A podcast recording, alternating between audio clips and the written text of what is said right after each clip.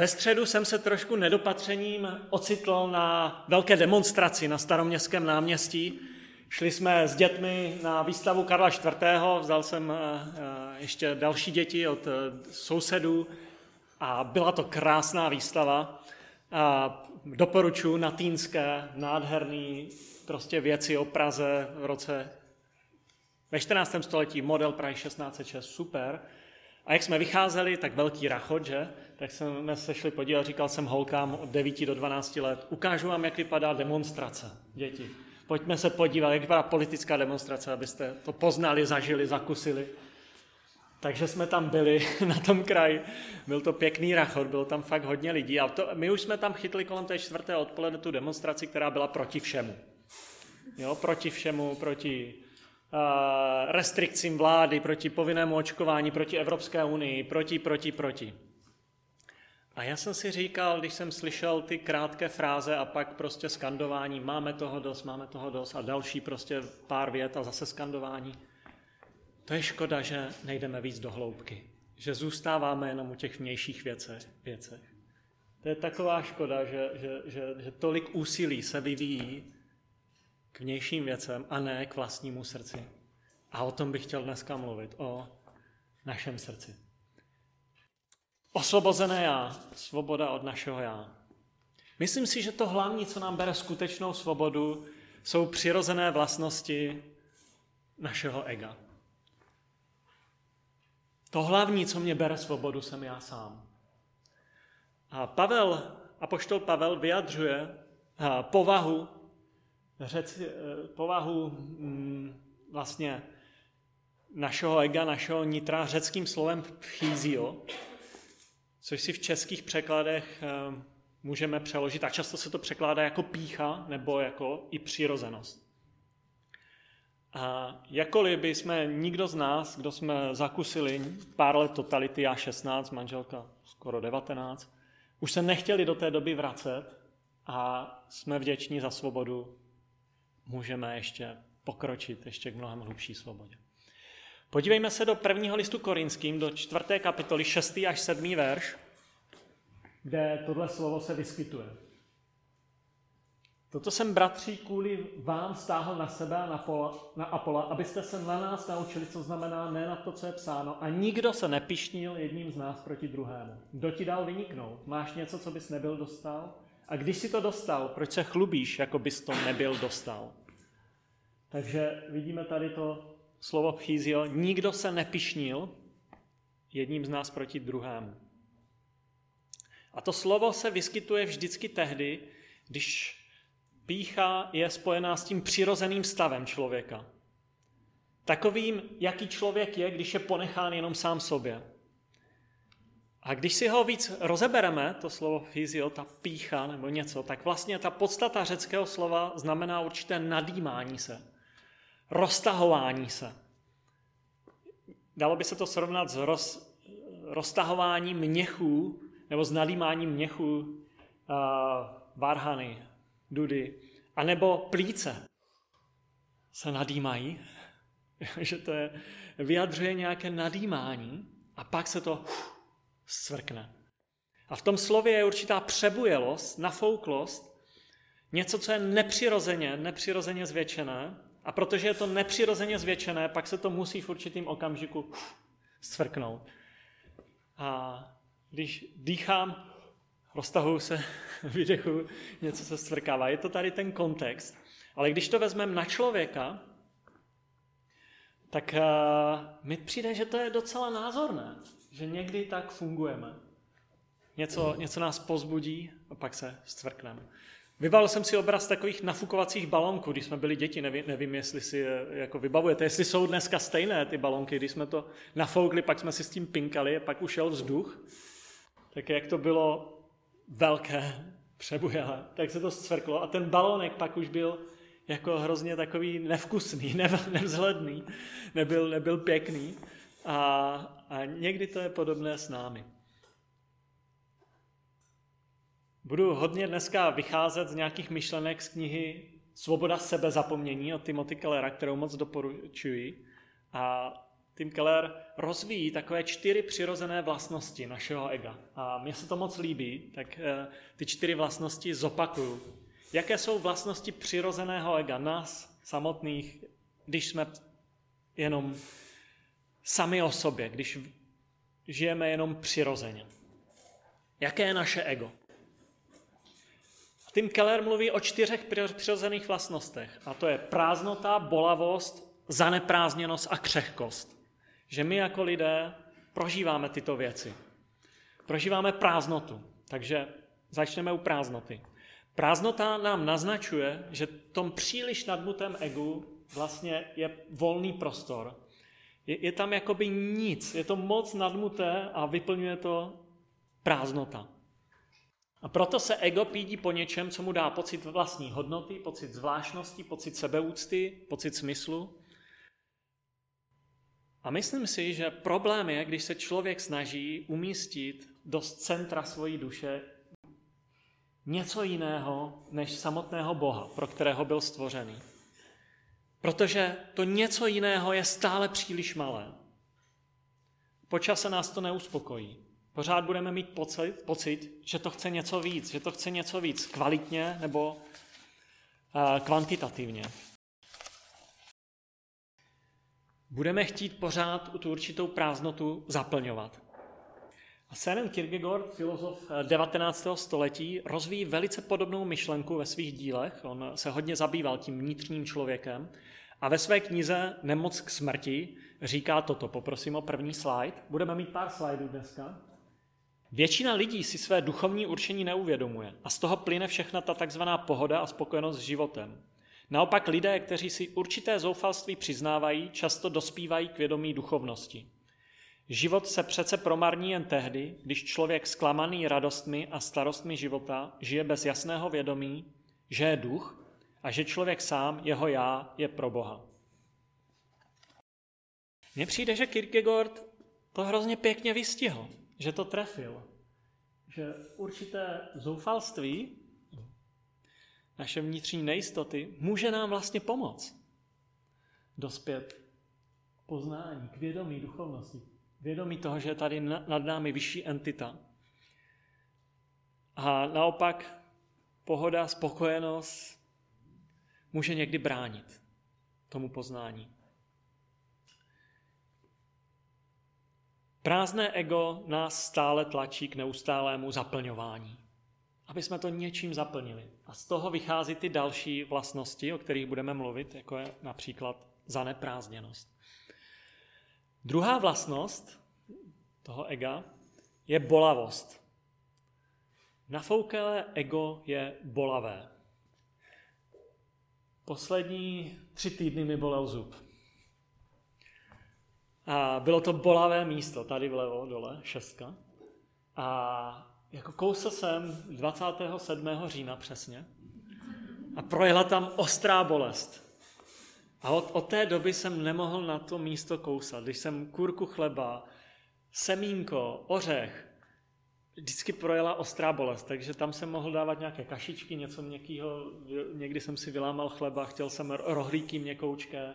Jo, a vlastně tím, že to tak ostře bolelo, bolelo tak uh, jsem se hlídal, jsem se na to soustředil. Při každém jídle jsem se na to soustředil, abych tam nekousl, aby už to neprojelo tak ostře do té spodní dásně. Přemýšlel jsem, jestli jít k doktorovi vždycky, mám tam jít, jsem objednaný na 23. listopadu, mám to vydržet, mám tam jít dřív.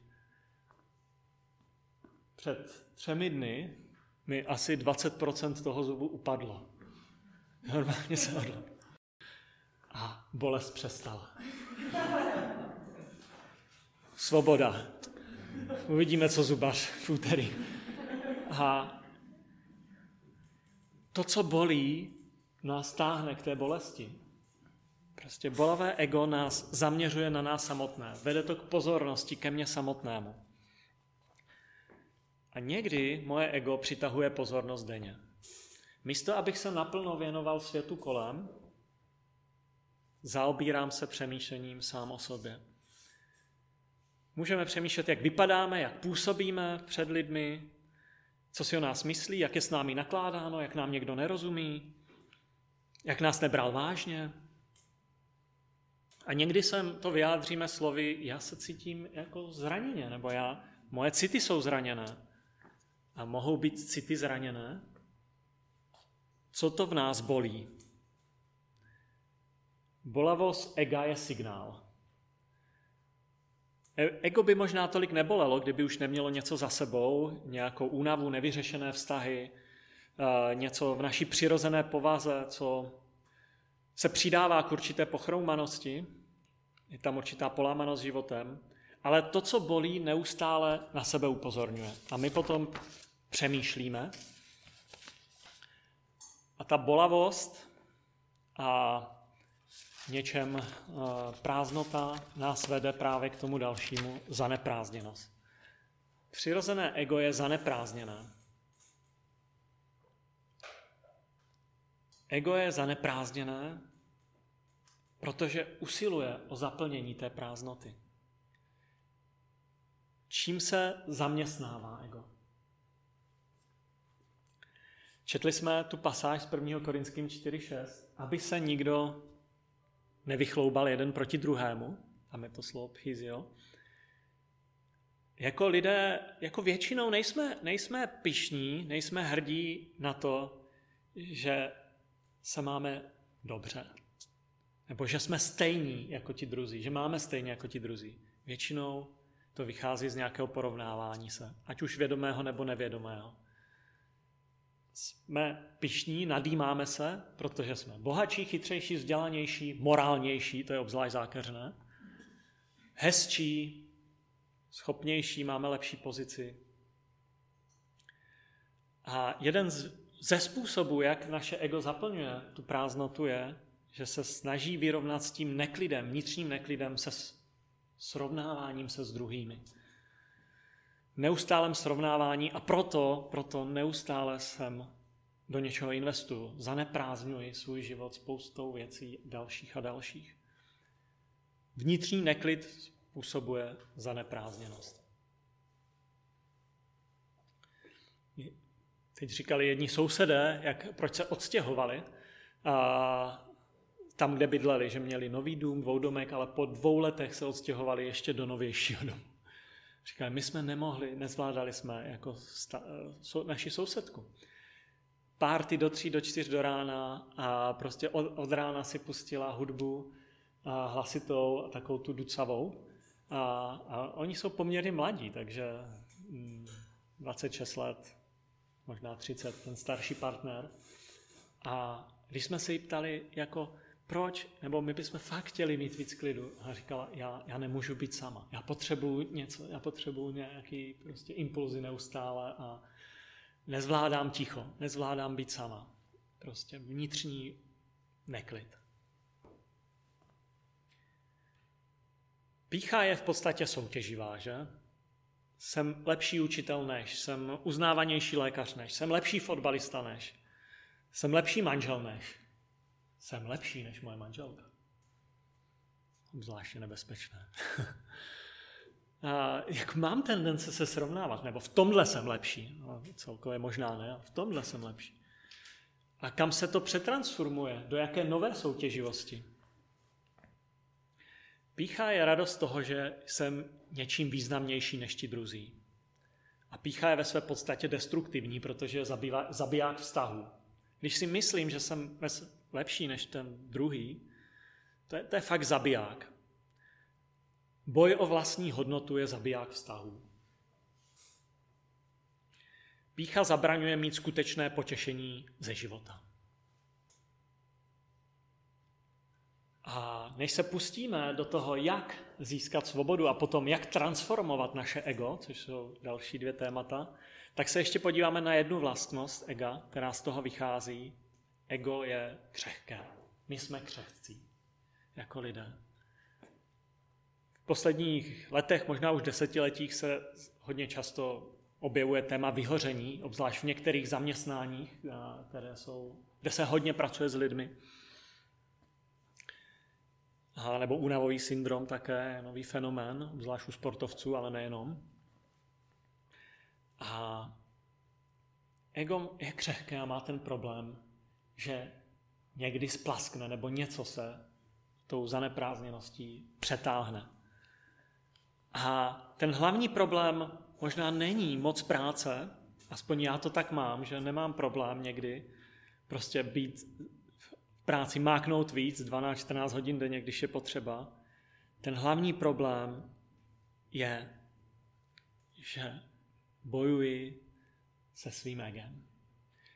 Myslím si, že ten hlavní problém skutečně i těchto syndromů, i když třeba na únavový syndrom nejsem odborník, ale že jeden z hlavních problémů je ten boj se sebou samým. Boj o svoji hodnotu a sebeúctu, kterou v tom jádru člověk prožívá a který vyčerpává mnohem víc než ta samotná práce, kterou dělám v průběhu dne.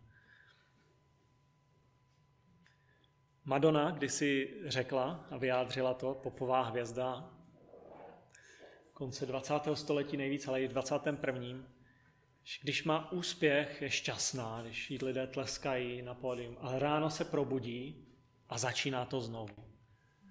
Začíná znovu ten koloběh, že musí ještě něco dosáhnout víc.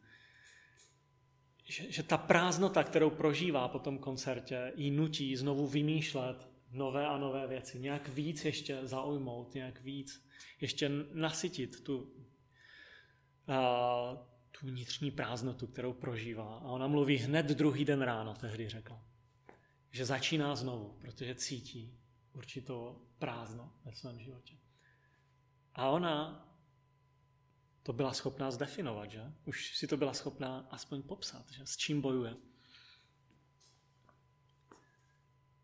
A hmm, to samé se dělo vlastně v tom mladém společenství v Korintě, ze kterého jsme četli ty eh, první verše a do kterého se podíváme teďka. Můžeme si pustit pasáž 1. Korinským 4. kapitoly 3 až 5 a přesuneme se už do toho tématu svoboda od našeho ega. Jak mít svobodu od sebe samotného. Korinským 4, 3 až 5. Mně tedy pramálo záleží na tom, soudíte-li mě vy nebo jakýkoliv lidský soud. Vždyť ani já nejsem soudcem sám nad sebou. Ničeho si nejsem sice vědom, tím však ještě nejsem ospravedlněn, neboť mým soudcem je pán. Pátý. Nevyslovujte proto soudy předčasně, dokud pán nepřijde. On vynese na světlo to, co je skryto ve tmě a zjeví záměry srdcí. Tehdy se člověku dostane chvály od Boha. I to mladé společenství v Korintu, které křesťanské společenství, tam mělo určitý problém.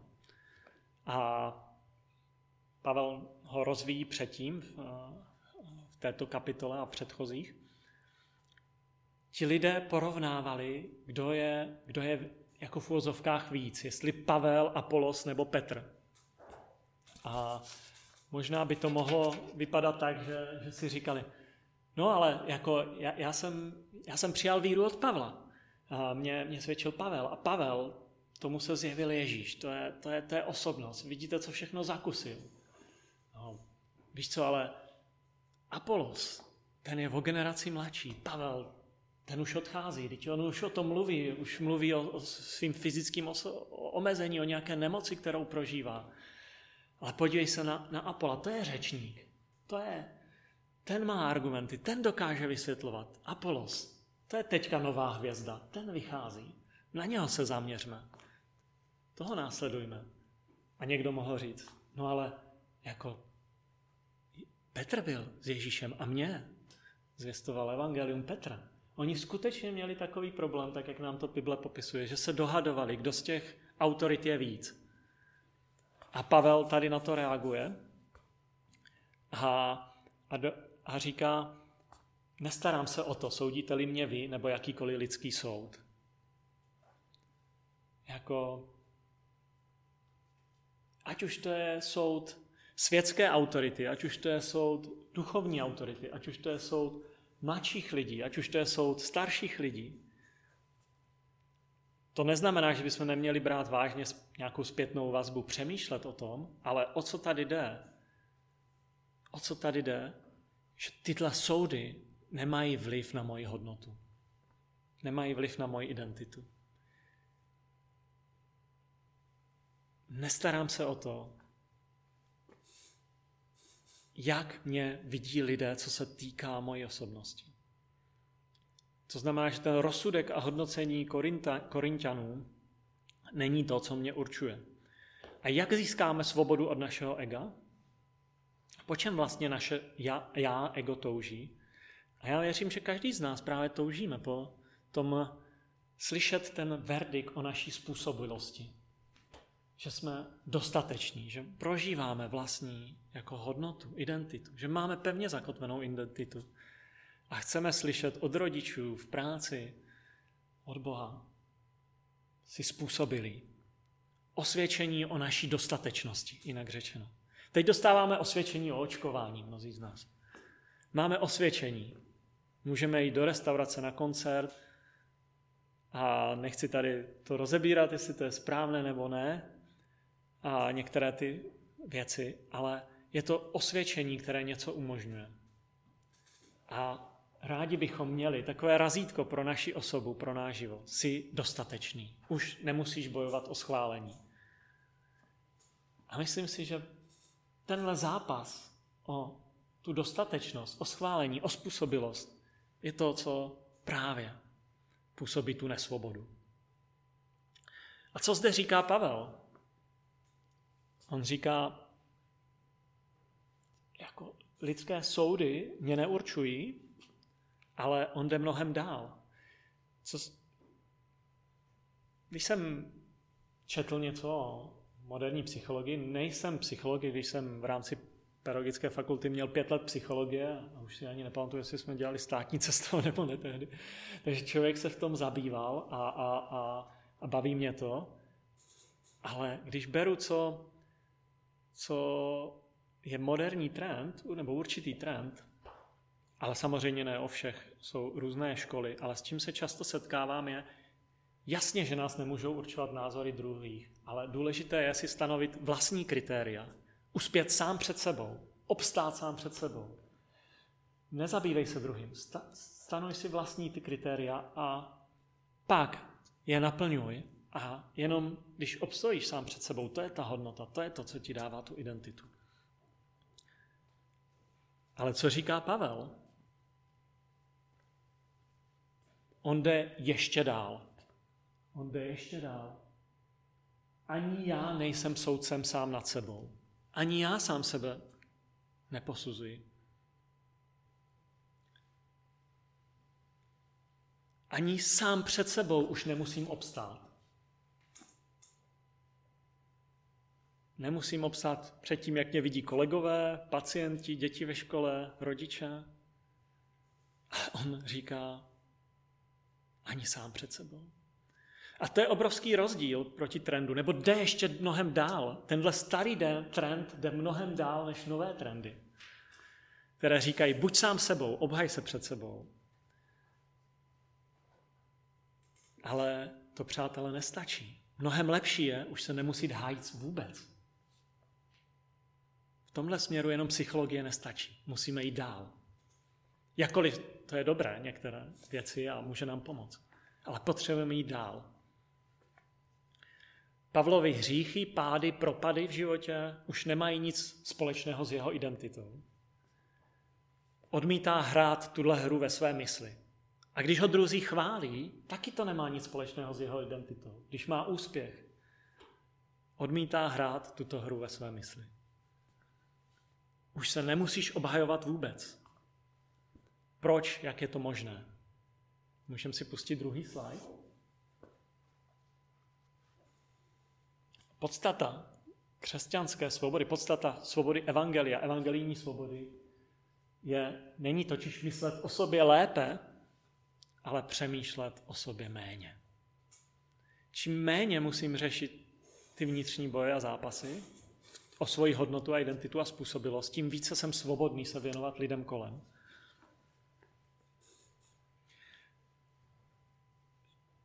Moderní trend, nebo ten trend ve světě, a nejenom moderní, ten byl vždycky stejný v antice, je, jak si zvednout sebeúctu, hodnotu, způsobilost. V podstatě nedostatek sebeúcty si zvedneš píchou. Něco dokáž, obstáň sám před sebou. Ale když se zaměřím jenom na to, může mě to právě vést tímhle směrem. Nedostatek sebeúcty si zvednout píchou, fízio, nadměrně. A pak se někdy zcvrknu jako ten balónek. Porovnávej se jen sám se, se, se sebou je vlastně jiná forma sebeuctívání. A sebeuctívání je obrovská nesvoboda.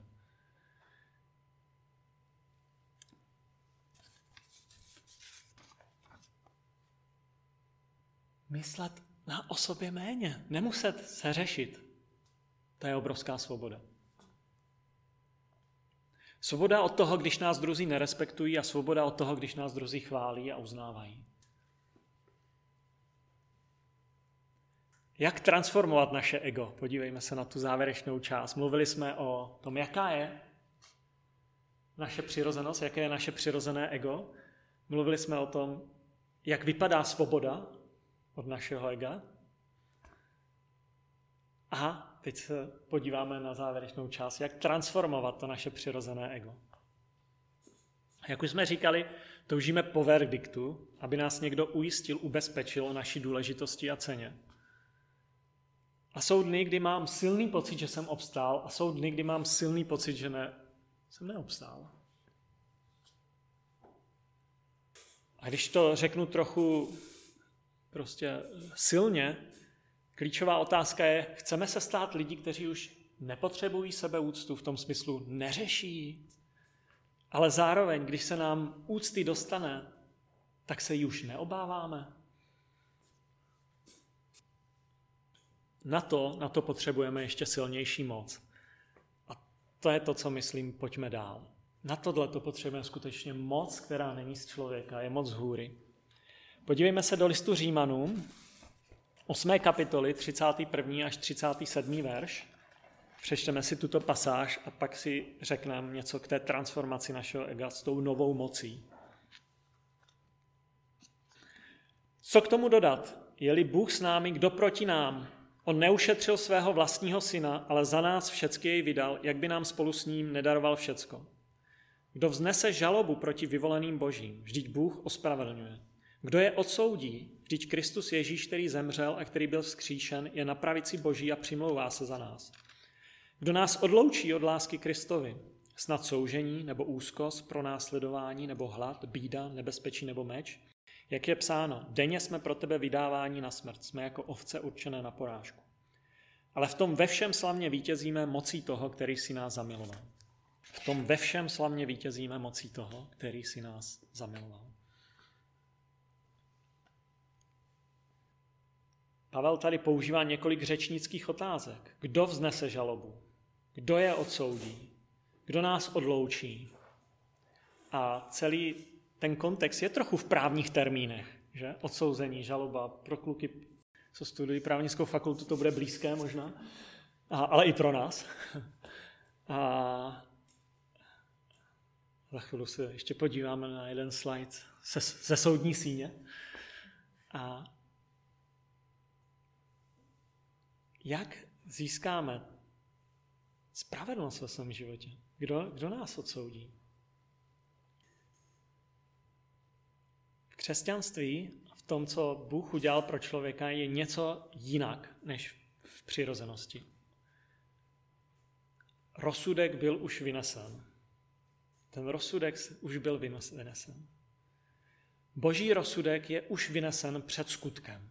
Normálně v soudnictví, a, a je to tak i ve spoustě eh, filozofických, religionistických systémů, trest, důsledek jde za skutkem. A je, je to tak správně i na, ve společnosti. Prostě když někdo nejedná správně, musí, musí tam být nějaký důsledek.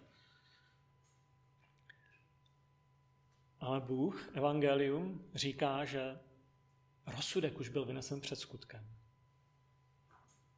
A ten rozsudek zní nevinen. A já můžu odejít ze soudní síně a už se tam nevracet. Teď to trošku víc vysvětlím. Slyšel jsem ilustraci, která je tak 15 let jsem ji slyšel, ale moc se mi líbí za soudní síně. A myslím si, že pochází tak z našeho období první republiky z USA, kdy mladá slečna s nějakou Fordkou udělala v Americe škodu. Nabourala auto, rozbila tam nějaké květiny pouliční, jestli už tam měli osvětlení, něco, veřejný majetek a šla před soud. Nevím, jestli by ta ilustrace byla možná v dnešním právním systému, pravděpodobně ne, ale uh, tehdy to možné bylo. Šla před soud a soudce vynesl rozsudek. A soudce řekl, tak podívejte se, slečno, buď eh, odpracujete pět tisíc hodin veřejných prací a nahradíte tuto škodu, nebo musíte zaplatit pokutu tři tisíce dolarů. A ta slečna řekla, no nezlobte se, já, já nemám tři tisíce dolarů, já, já jako musím přijmout tady tenhle trest, ty veřejné práce, ten důsledek za své jednání, takže veřejné práce. A tam bylo nějaké vězení, ještě tři měsíční a pak veřejné práce. A ten soudce na to řekl, odsuzuji vás k pokutě tři tisíc dolarů. Takže všichni překvapení, včetně slečny. A pak sundal ten talár, šel a zaplatil to. Sám to zaplatil za ní. Proč to udělal? Protože to byl její dědeček, který ji měl rád. Rozsudek byl vynesen, ale někdo jiný ho zaplatil. Škoda byla spáchána, někdo jiný nesl. Vždycky někdo nese. A za nás bylo zaplaceno mnohem víc, za každého člověka. Ježíš Kristus nesl rozsudek za lidský hřích. Nesl ho v minulosti, v prvním století, jako dokonalý člověk, jako Bůh sám, bylo zaplaceno.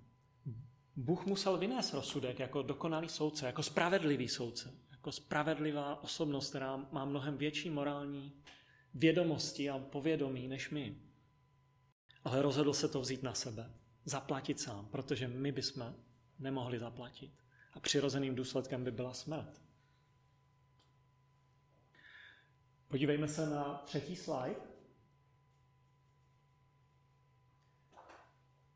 Evangelium říká, stvořil jsem tě, abys mohl žít, zaplatil jsem za tebe, abys mohl žít, povedu tě, abys mohl žít a vzkřísím tě, abys mohl žít. Božím cílem je život. Žít naplno. Proto byl boží rozsudek vynesen, proto ho Bůh vzal na sebe, abychom my mohli žít. Abychom věděli, že nám je odpuštěno. Jak minulost, současnost, tak budoucnost. A každý, kdo to přijme tady, začne důvěřovat tomuto božímu řešení jeho, jeho ega a novému, nové možnosti žít ve svobodě, tak může jednak začít znovu a jednak může navždy opustit soudní síň. Navždy opustit soudní síň. A když ji opustíme navždy, už nebudeme bojovat s těmi hlasy, které občas zní v naší hlavě, jestli jsem dostatečný, jestli jsem neměl něco udělat jinak. Nebo můžu si to vyhodnotit, že jsem měl něco udělat jinak, ale jde o to, jestli jsem dostatečný, jestli bojuju sám o tu způsobilost. Když opustíme soudní síň, zakusíme trvalou svobodu. A ty řečnické otázky, které čteme u Pavla, jsou v něčem úžasný. Kdo vznese žalobu proti těm, kdo spatří Bohu, proti vyvoleným božím? Vždyť Bůh ospravedlňuje. Jestliže Bůh ospravedlnil, tak už není nikdo, kdo může vznést žalobu, protože ta nejvyšší morální entita už ospravedlnila, už přinesla odpuštění a ospravedlnění. Kdo je odsoudí? Kdo vás může odsoudit? Když jsme přijali boží způsob řešení problému našeho lidství, ega. Vždyť Kristus Ježíš, který zemřel a který byl skříšen, je na pravici boží a přimlouvá se za nás. Ježíš se přimlouvá. Je tady obhájce, je tady advokát, který vás vždycky uhájí. Protože přesně ví, co udělal, proč to udělal a nikdo nemůže přinést lepší argumenty než on. A pak jsme tady četli na závěr, v tom všem slavně vítězíme mocí toho, který si nás zamiloval. Ten, který si mne zamiloval, za mne zaplatil. Ten, který zaplatil, je stále se mnou. Co k tomu dodat? Je-li Bůh s námi, kdo proti nám? Ten, který je stále se mnou, mě obhájil.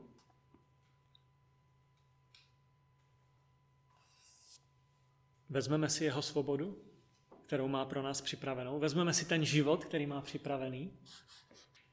Nebo půjdeme do soudní síně znovu a znovu. Podívejme se na poslední slide.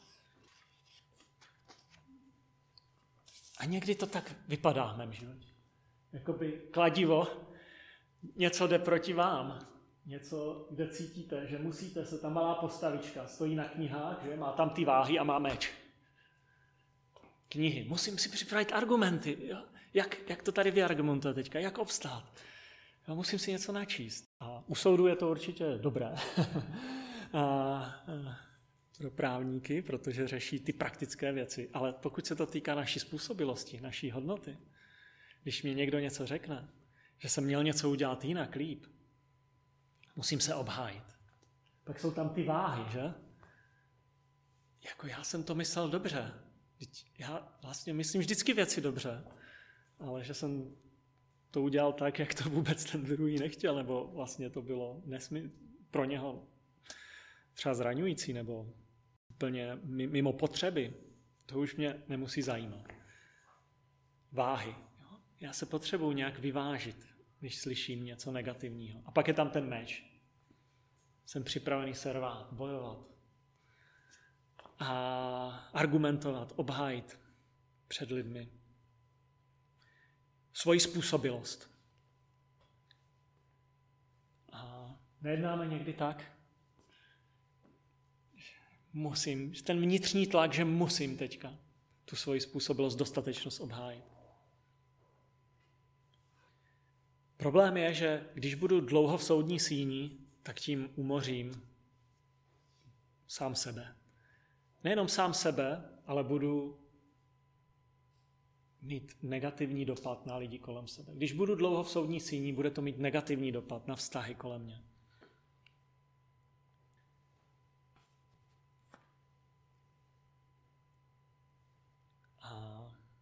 Jak to mám nastavené dnes? Chci obstát před lidmi, před sebou, nebo přijímám to, že jsem dostatečný, že už Bůh mě obhájil, zemřel za mě, že mě chce vést do, do toho plného života, že chce být stále se mnou, ukazovat mi směr. Nestojím dnes v soudní síni, nebo nějaké období poslední života. Nejsem umořený z toho vnitřního sebeobhajování. Kudy vede východ ze soudní síně? Tom jsme mluvili. A jaký je boží hlas? Co říká? Nevstupuj znovu do soudní síně. Nevstupuj tam znovu. Už tam není pro tebe místo. To už není tvoje místo. A pokud se snažíte vyjít ze soudní síně a nedaří se vám to, zkuste to s Ježíšem. Chyťte ho, zavolejte za něj, řekněte mu, pomož mi. Dovolte mu chytit vás za ruku a vyvést vás pryč a slyšet jeho hlas. Už se tam nikdy nevracej. Už tam není pro tebe místo.